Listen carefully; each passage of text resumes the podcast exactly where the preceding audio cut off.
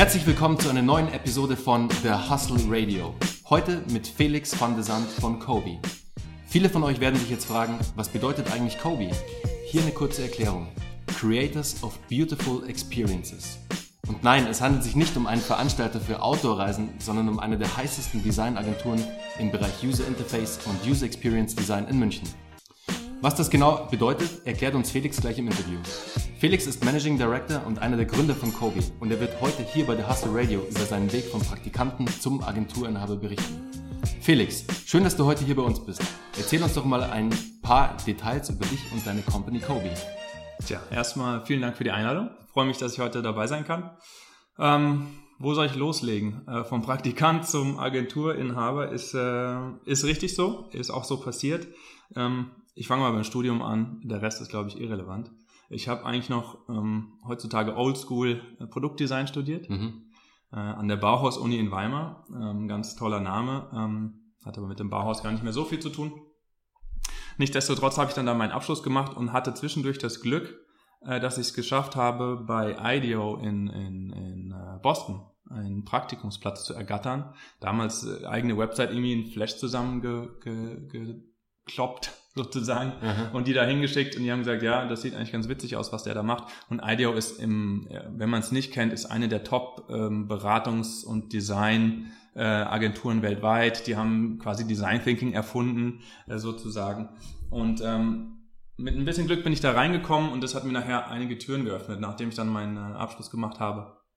Habe ich dann meinen ersten Job hier in München bekommen. Das hat mich also nach München verschlagen ähm, und habe dann bei Design Affairs, ist eine große ähm, äh, Agentur für ja, Industrial Product Design, auch UI, UX Design ähm, und habe da meinen Werdegang als Designer sozusagen gestartet und ja, habe mich da vom, vom Trainee zu einem Senior Strategist hochgearbeitet und mhm. äh, Design Affairs ähm, ist eine super Agentur.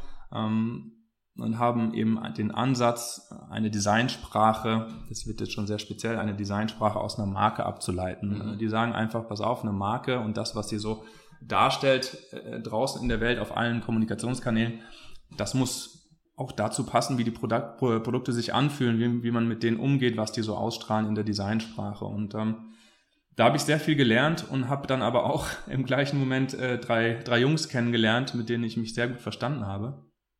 Und wir sind dann sehr schnell auf den Trichter gekommen, dass wir gerne was ähm, ja, rein Digitales machen wollen. Ja, wir haben gesagt, äh, das ganze Produktdesign ist zwar schön und gut, aber the future is digital äh, und lass uns da eine reine User Experience, User Interface Design äh, Bude aufmachen. Und äh, haben gesagt, das, das machen wir jetzt einfach. Und das waren eben äh, ja, im Prinzip drei Designer und ich, der gerne Designer gewesen wäre, aber dafür einfach nicht äh, begabt genug war. Also ich konnte die besonders gut designen. Okay. Die Konzepte, die ich mit mir so ausgedacht habe, waren immer ganz gut. Aber wenn ich die dann tatsächlich basteln musste, da hat sich selbst meine Mom geschämt.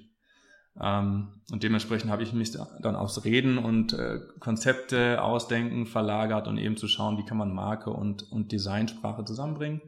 Und ähm, deswegen mache ich das hier auch bei Kobe ähm, habe dann maßgeblich mich mit den Jungs darum gekümmert, was ist eigentlich unser USP? Ich meine, wenn du gründest, dann solltest du etwas haben, was dich vom Wettbewerb unterscheidet und das ist in der Agenturwelt gar nicht so einfach. Ähm, du kannst dich über die Qualität unterscheiden, die ist bei uns sehr hoch, aber das ist auch etwas, was man sich einkaufen kann äh, durch gute Leute. Ähm, was man aber sich nicht so schnell einkaufen kann, ist eine eigene Methode, Dinge zu tun. Mhm. Und das ist bei uns eben die Art und Weise, wie wir an User Interface und User Experience Design rangehen. Vielleicht ganz kurz ähm, für die Zuhörer, was bedeutet denn eigentlich ähm, User Interface und User ja. Experience Design?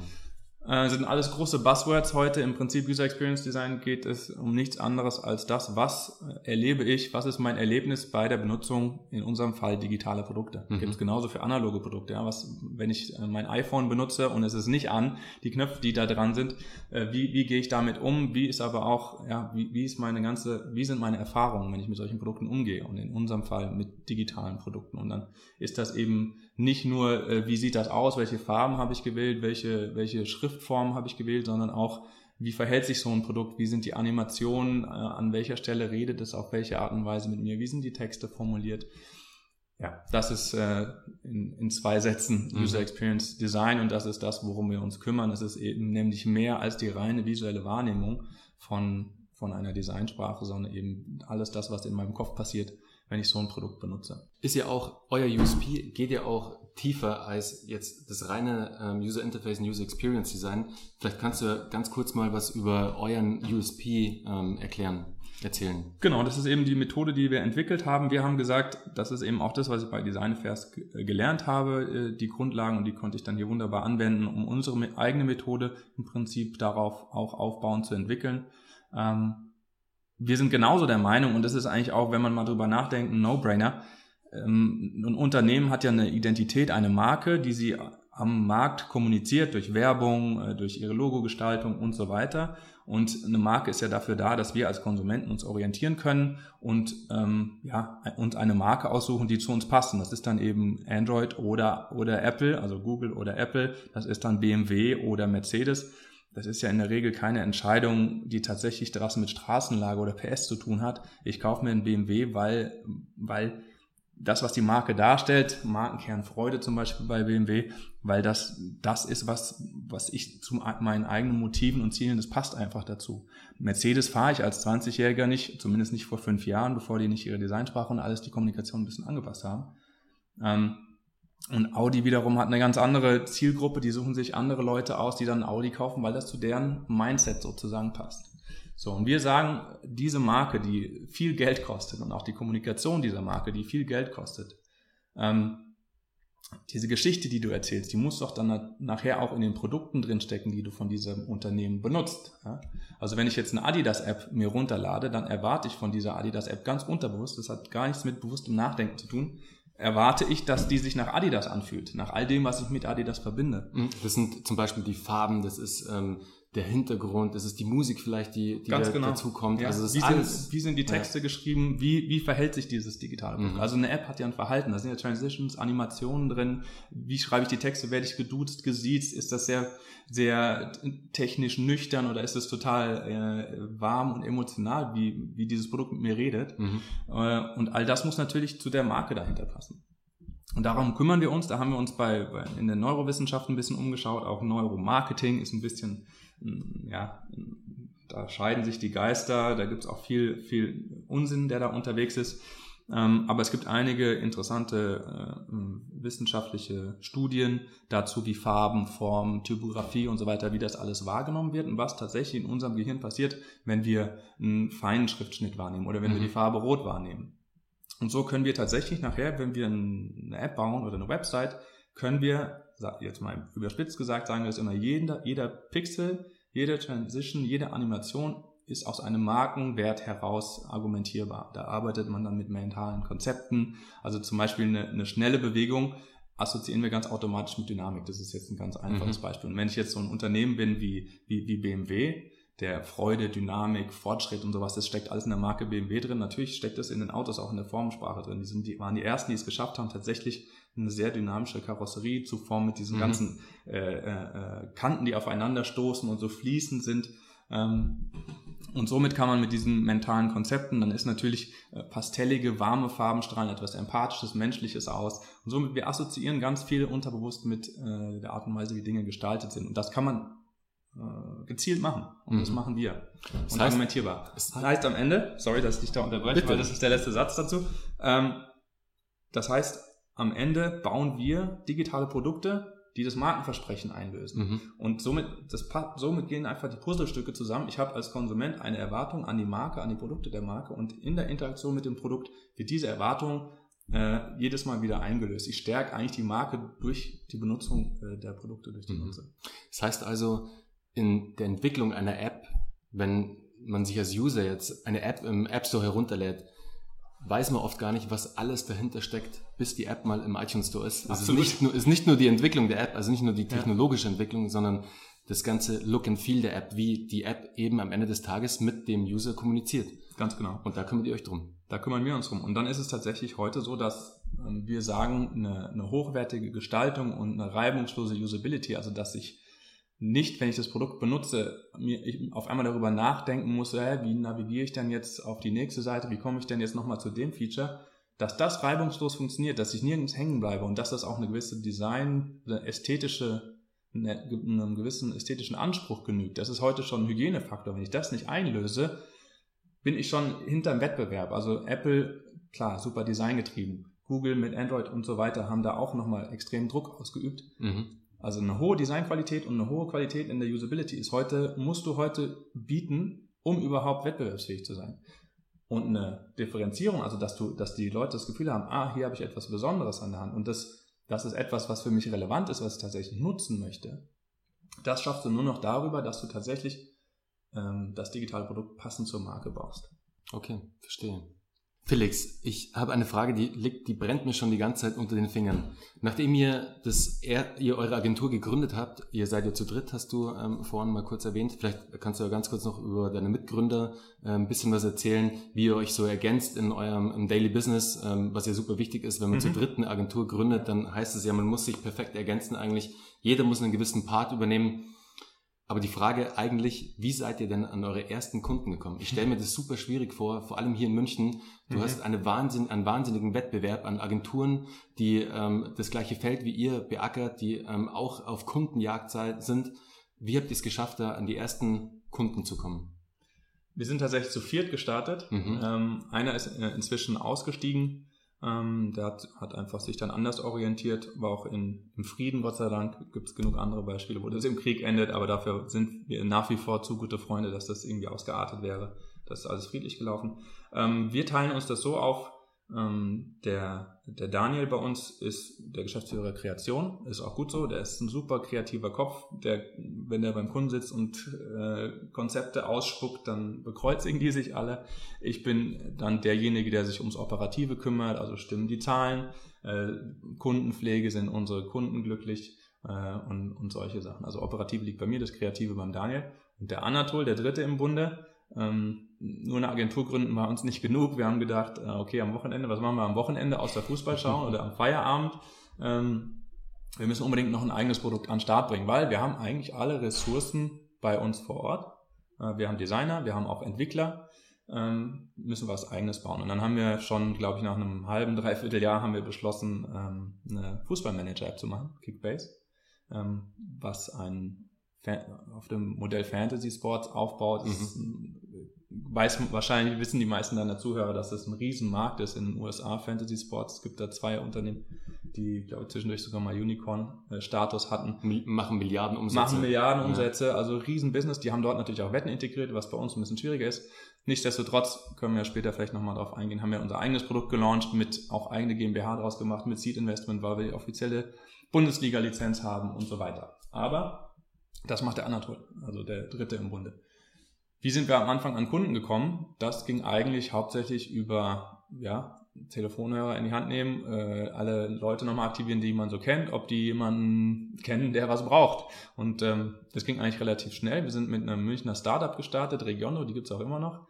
Für die haben wir eine Designsprache damals gemacht, über, auch sind wir über einen privaten Kontakt drangekommen.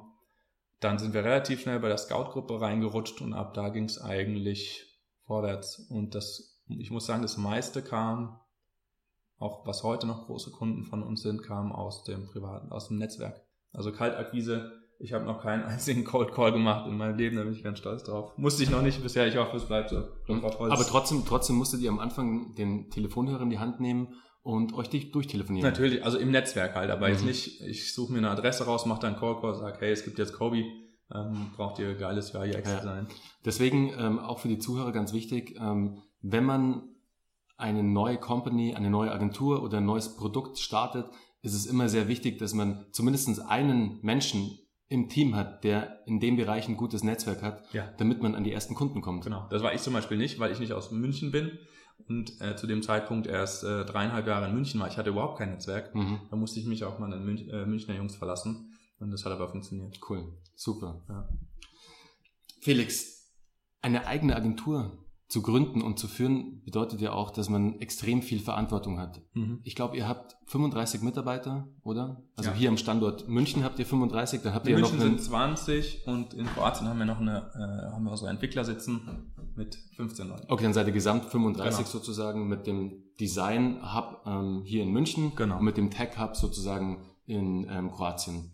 Aber wie gehst du denn da mit dem Druck um? Das muss ja enorm sein. Ich meine, ihr habt 35 Leute auf der Payroll stehen. Da muss schon immer ganz schön Musik im Kasten sein, ja. dass ähm, du da auch deinen Gehaltszahlungen gegenüber deinen Mitarbeitern nachkommen kannst und stelle ich mir ähm, schon relativ groß vor den Druck. Ist es auch, aber das, äh, der wächst ja mit der Zeit. Du fängst ja mit erstmal nur mit nur zu viert an und zahlst ja auch am Anfang vielleicht mal einen Mindestlohn aus. Ähm, Wie lange hat es denn gedauert, bis ihr euch ähm, Gehälter ausgezahlt habt? Ist ja oft so, dass man mm. das bis zum Jahr dauert, vielleicht, dass ja. die Geschäftsführer ein Gehalt auszahlen, aber ihre Mitarbeiter natürlich ähm, entlohnen. Genau. Auch müssen. Also ich glaube, wir haben nach einem halben Jahr das erste Mal selber was bezogen. Wir haben auch sind haben uns zusammengesetzt und haben gesagt, Jungs, haben wir alle Rücklagen, dass wir ein halbes Jahr ohne Gehälter auskommen und das empfehle ich auch jedem. Also die, das Sicherheitsnetz sollte man haben, weil mhm. Äh, ich meine, wir sind auch noch im Dienstleistungsbusiness, da kommt, du zahlst deine Mitarbeiter im Januar dafür, dass sie im Januar gearbeitet haben, du stellst aber erst Ende Januar die Rechnung an deine Kunden mhm. und wenn du dann einen Konzern wie eine Telefonica zum Beispiel hat, die dann die Rechnungsprüfung in Argentinien sitzen hast, dann kann es sein, dass du ein halbes Jahr auf deine Kohle wartest.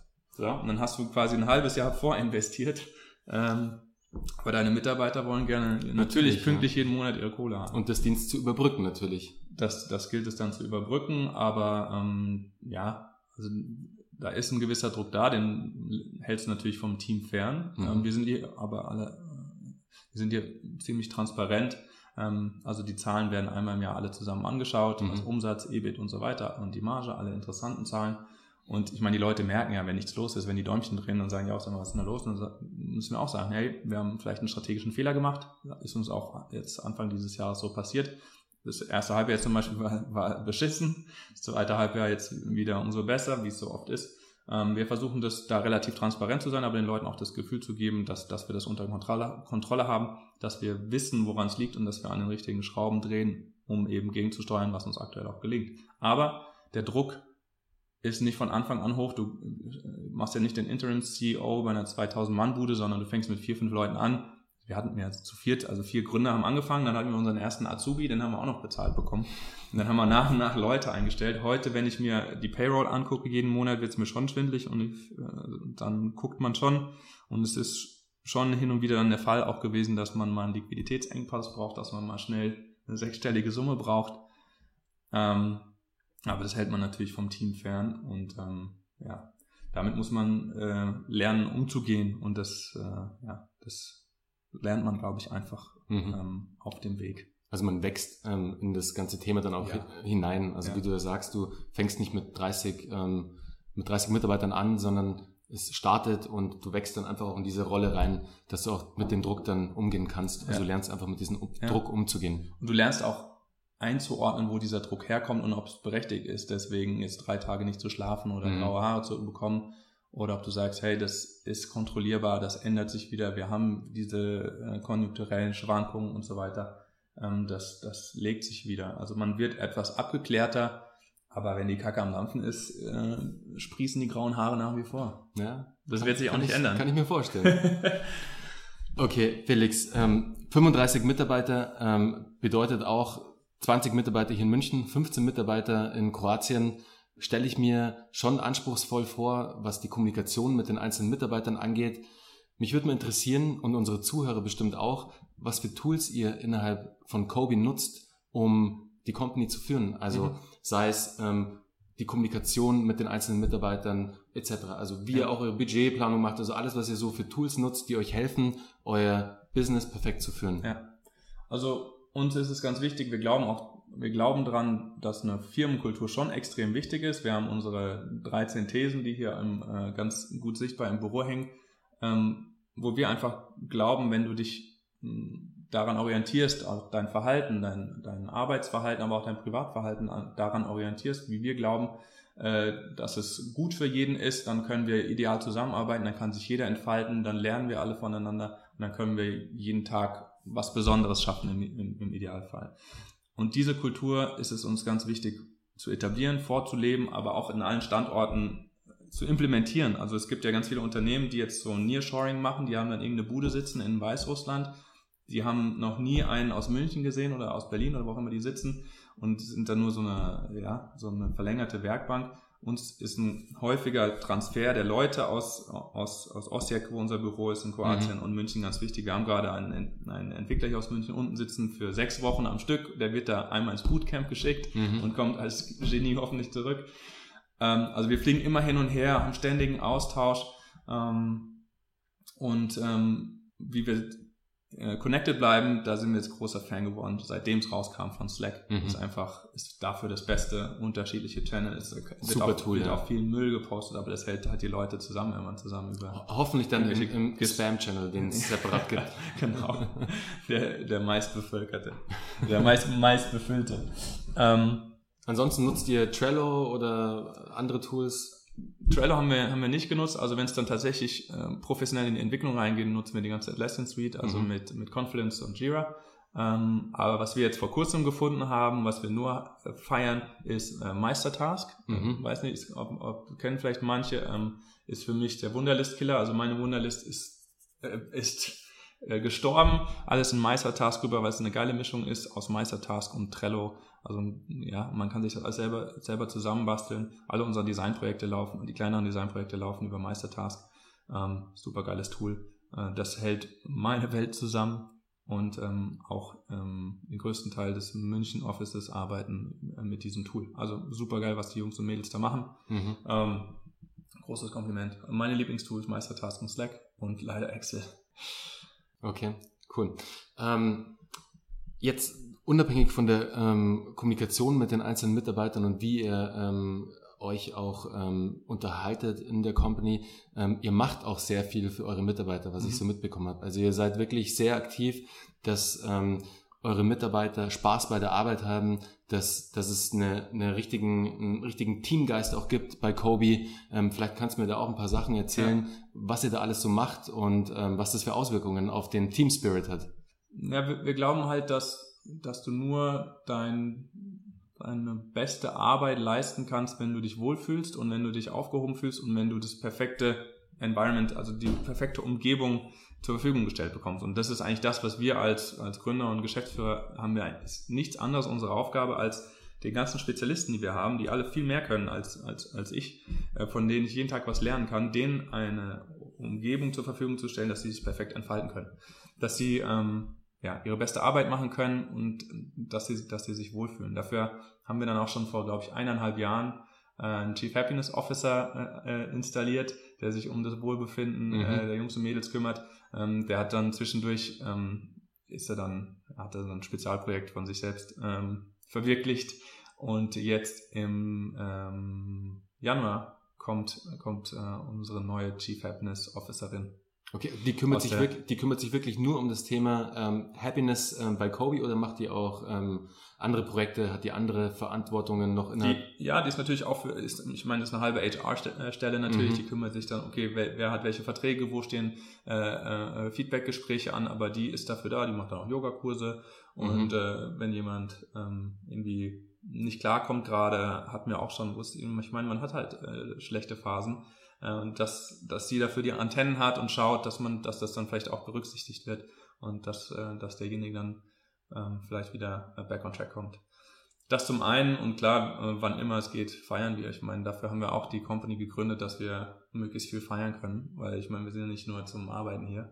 Und feiern ist einfach etwas, wo so viel freigesetzt wird und wo man so viel Spaß zusammen haben kann. Mhm. Also unsere Partys hier sind äh, berühmt berüchtigt. Mhm.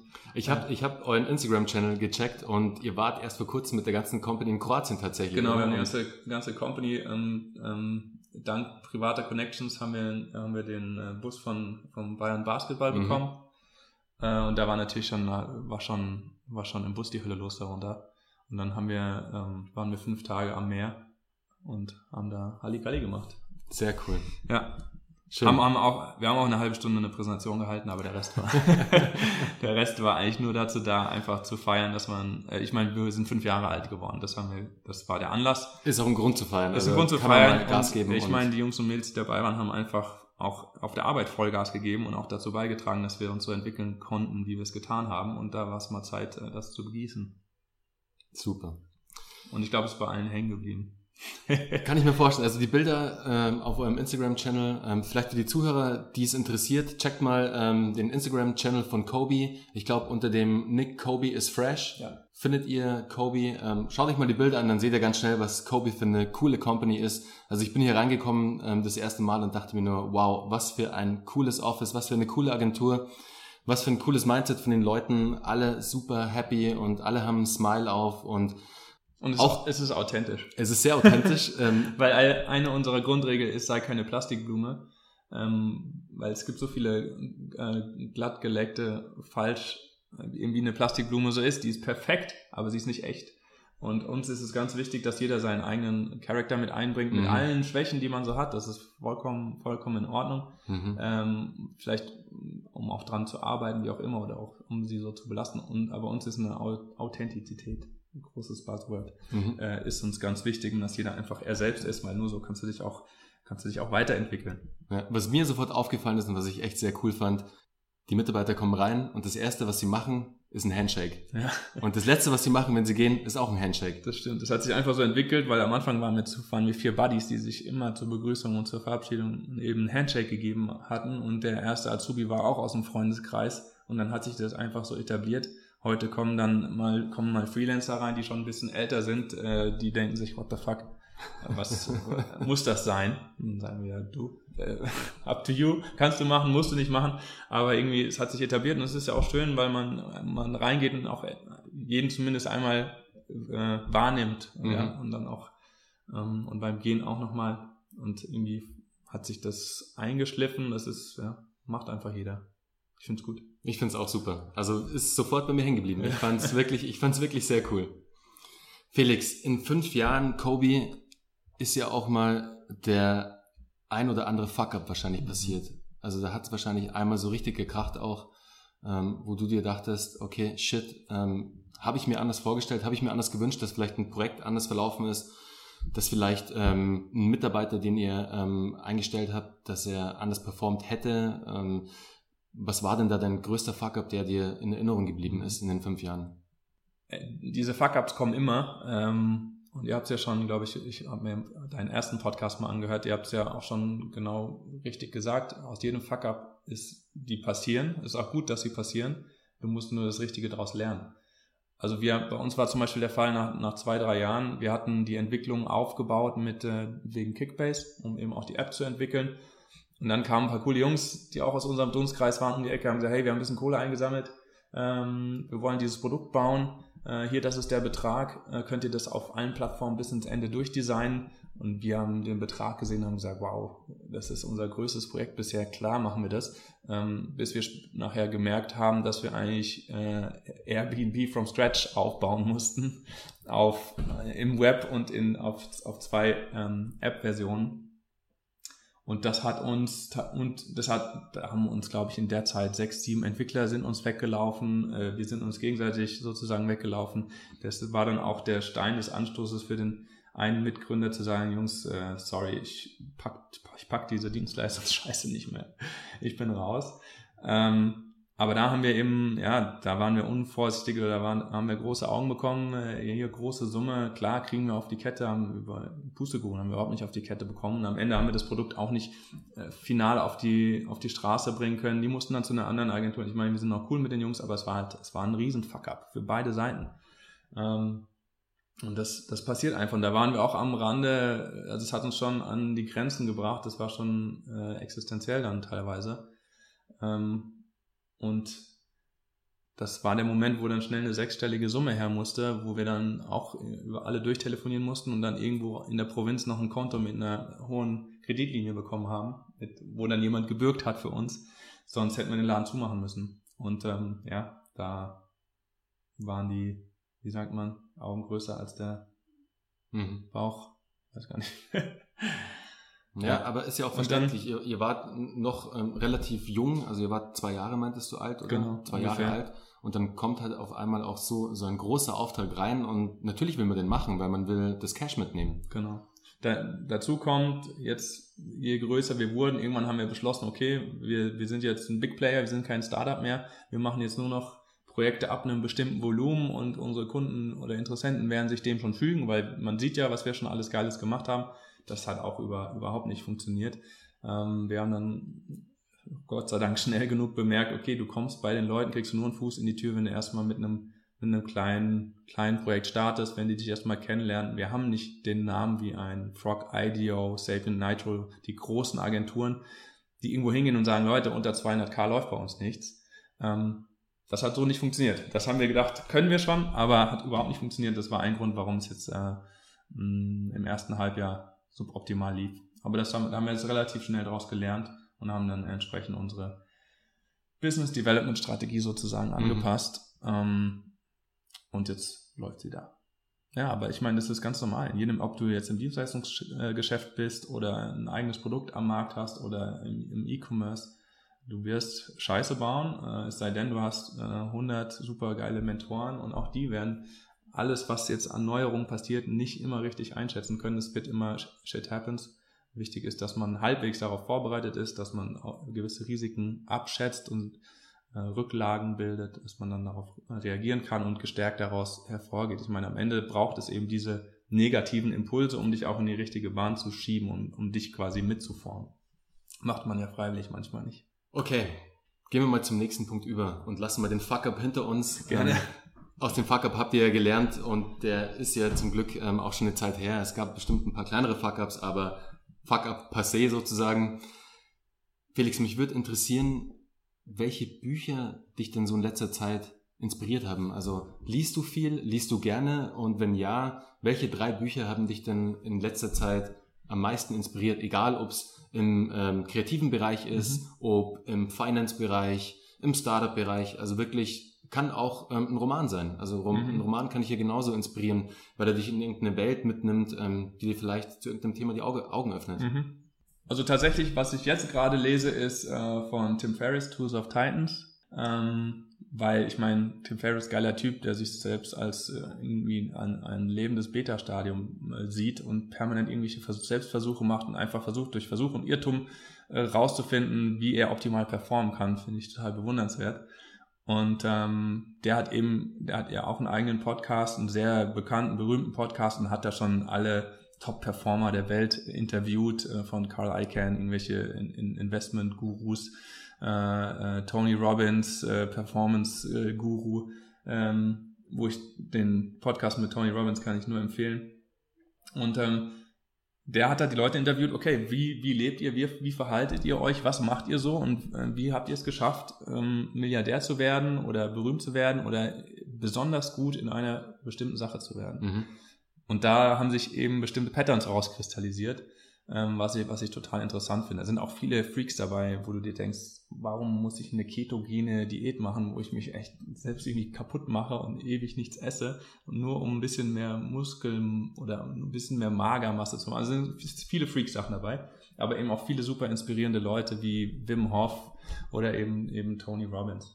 Und ähm, auf Basis des Interviews mit Tony Robbins habe ich mir jetzt sein, ähm, sein Finanz, seine Finanzbibel gekauft, äh, Money Mastering the Game. Ähm, habe es aber noch nicht angefangen, ähm, ist aber das, was jetzt bei mir als nächstes ansteht, was ich jetzt im Urlaub lesen werde weil anscheinend ist damit der Reichtum vorprogrammiert. Man kann alles auf einmal durchblicken und man kauft keine blöden Investmentfonds mehr, woran du selber am wenigsten verdienst, sondern ähm, hast dann, ist ein fettes Buch.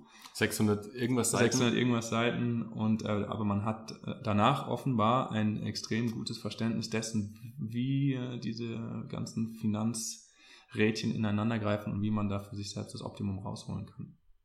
Dann, ich meine, ich muss bei Tim Ferriss bleiben. Äh, die vier Stunden vor our Work Week ähm, ist auch viel drin, was einfach nicht realisierbar ist für Otto Normalverbraucher, aber so viele interessante Denkansätze, ähm, wo du sagst, ja klar, ähm, es gibt einfach Dinge, die du tun solltest, um aus deinem Leben alles rauszuholen. Und ich meine, wir sind ja nicht hier, um 24-7 vom Fernseher zu sitzen und Chips zu essen. Denn ich glaube, ich, immer wenn ich vor Entscheidungen stehe, äh, frage ich mich, okay, wenn ich jetzt irgendwann mal auf dem Sterbebett liege, werde ich gesagt, werde ich mir denken, das war gut, dass ich diese Entscheidung gefällt habe. Ähm, und deswegen sollte man schon versuchen, irgendwie alles aus sich rauszuholen und ähm, ähm, so bewusst und voll zu, zu leben wie möglich und, mhm. und, irgendwie alles, ja, alles versuchen, alles zu machen und sich immer auch neue Dinge auszuprobieren, sich, sich zu verändern. So wie, ich, wie hat es Tony Robbins gesagt? Er hat gesagt, man, man verändert sich nicht. Ähm, weiß es nicht mehr.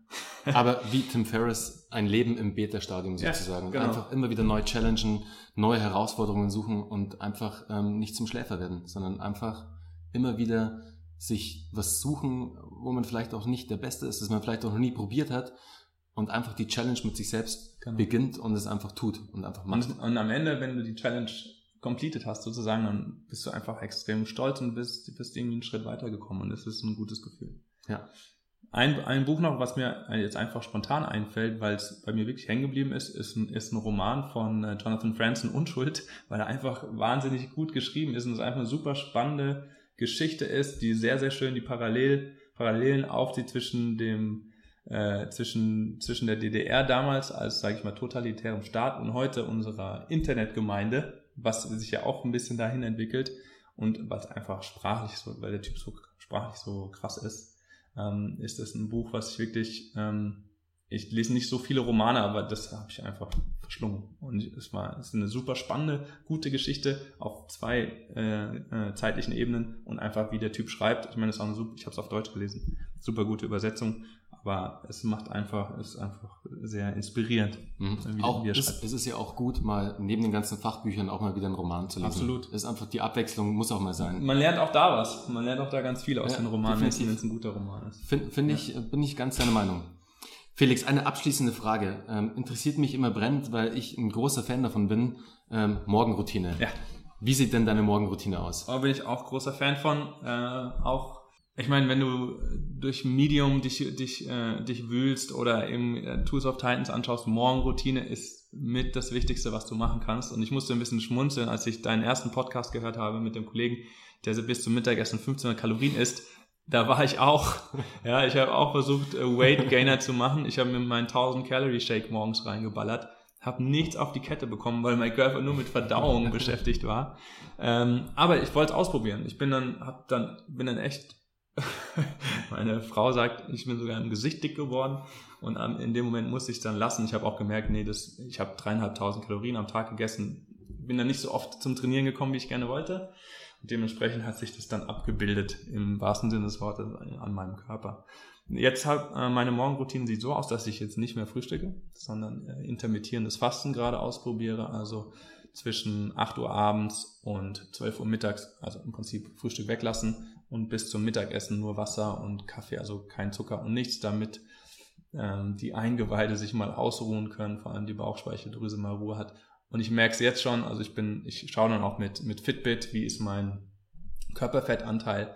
Und was mich jetzt schon positiv überrascht hat, ist, dass ähm, tatsächlich meine Magermasse stabil geblieben ist und ich ziemlich viel Körperfett verloren habe. So Dinge machen mir einfach Spaß, weil man merkt, okay, mit meinem eigenen Verhalten kann ich einfach extrem viel beeinflussen. Viele, man denkt oft, man ist so hilflos und den Dingen ausgeliefert. Nee, du kannst alles, du kannst alles ändern. Und neben, neben dem Nicht-Frühstücken, nur einen Kaffee trinken, ohne alles, ähm, mache ich ich mache ich es auch so, wie es wie es äh, die meisten Titanen machen. Also ich bin noch weit weg vom Titan, aber das ist etwas, ähm, wo ich merke, dass es mir extrem gut tut, ist äh, 20 Minuten meditieren, wenn ich dazu komme. Nutze, nutze deine App dafür? Ja, Headspace. Headspace. Ja, ich glaube, wie jeder andere auch, weil es einfach, ich habe auch das Pro-Abo abgeschlossen, das ist auch teuer, aber ist mir egal, weil es einfach, es ist schon, ist ja schon fast ein Coach. Ja, die, die kriegen es irgendwie hin, dich tatsächlich auch im, beim Thema Achtsamkeit äh, und Focus zu coachen. Machen sie super gut. Also ich finde es super. Ähm, und danach äh, habe ich jetzt auch angefangen, so ein Five-Minute-Journal, also Journal schreiben zu machen. Da gibt es auch die Five-Minute-Journal-App. Da schreibst du einmal rein, was, äh, ähm, für was du dankbar bist, die drei großen Sachen, die du dir heute vornimmst. Und am Abend nochmal, was war heute gut, einfach um dich auch in Dankbarkeit zu üben mhm. und ähm, ja, um für einen positiven Mindset. Und ich merke es wirklich, äh, es hat einfach einen riesigen Einfluss, wenn ich es mal schaffe, vier, fünf, sechs Tage am Stück zu meditieren und mein Journal zu machen, ist es wie Tag und Nacht meine Konzentrationsfähigkeit, wie fokussiert ich bin, wie, wie ich Aufgaben abarbeite, wie ich nicht versuche, mich ständig abzulenken mit Facebook, ähm, E-Mail und so weiter. Also es hat einen mega, ein, mega, mega, mega Einfluss auf meine Lebensqualität. Und dann, ich habe aber eine Tochter, die ist jetzt eineinhalb und äh, die ist nicht immer in meiner Morgenroutine einverstanden. die äh, schießt da ab und zu dazwischen. Deswegen äh, schaffe ich es nicht immer. Aber wenn ich es schaffe, dann versuche ich mir den Vormittag äh, zu blocken, keine Termine zu, äh, steht auch in meinem Kalender. Focus Work, bitte Termine nur im Notfall und versuche am Vormittag alle kognitiv anspruchsvollen Aufgaben abzuarbeiten. Und dann bist du mittags, hast du schon das Gefühl, du hast schon ein Tageswerk vollbracht und gehst dann die anderen Aufgaben, die dann noch kommen, Meetings und so weiter, einfach viel entspannter an und mit einem entspannten Mindset hast du ja auch schon wieder viel besseren Output. Also dieser Arbeitsmodus äh, ist für mich ideal ähm, wenn ich den nicht schaffe, bin ich immer noch ein bisschen ja, unglücklich. Daran versuche ich noch zu arbeiten, weil das ist ja auch nicht der Sinn der Sache, wenn du dann nicht ganz strikt dein, deine Routine einhältst, äh, wenn du dann super äh, unglücklich bist, dann bringt das ja auch nichts. Oder wenn das dann auch irgendwie schon, schon wieder in die selbsterfüllende Prophezeiung ist, oh, ich habe heute nicht meditiert, heute wird's nichts. Ist auch Unsinn. Man muss da einen guten Zwischenweg finden. Felix, herzlichen Dank für, für die ganzen Insights, für, für deine Learnings, für das Bild von Kobe, das du uns ähm, gegeben hast. Ähm, ich muss sagen, es ist ein wahnsinnig geiles Bild. Ich kann jeden von euch, also euch Zuhörern nur empfehlen, schaut euch mal die Website von Kobe an.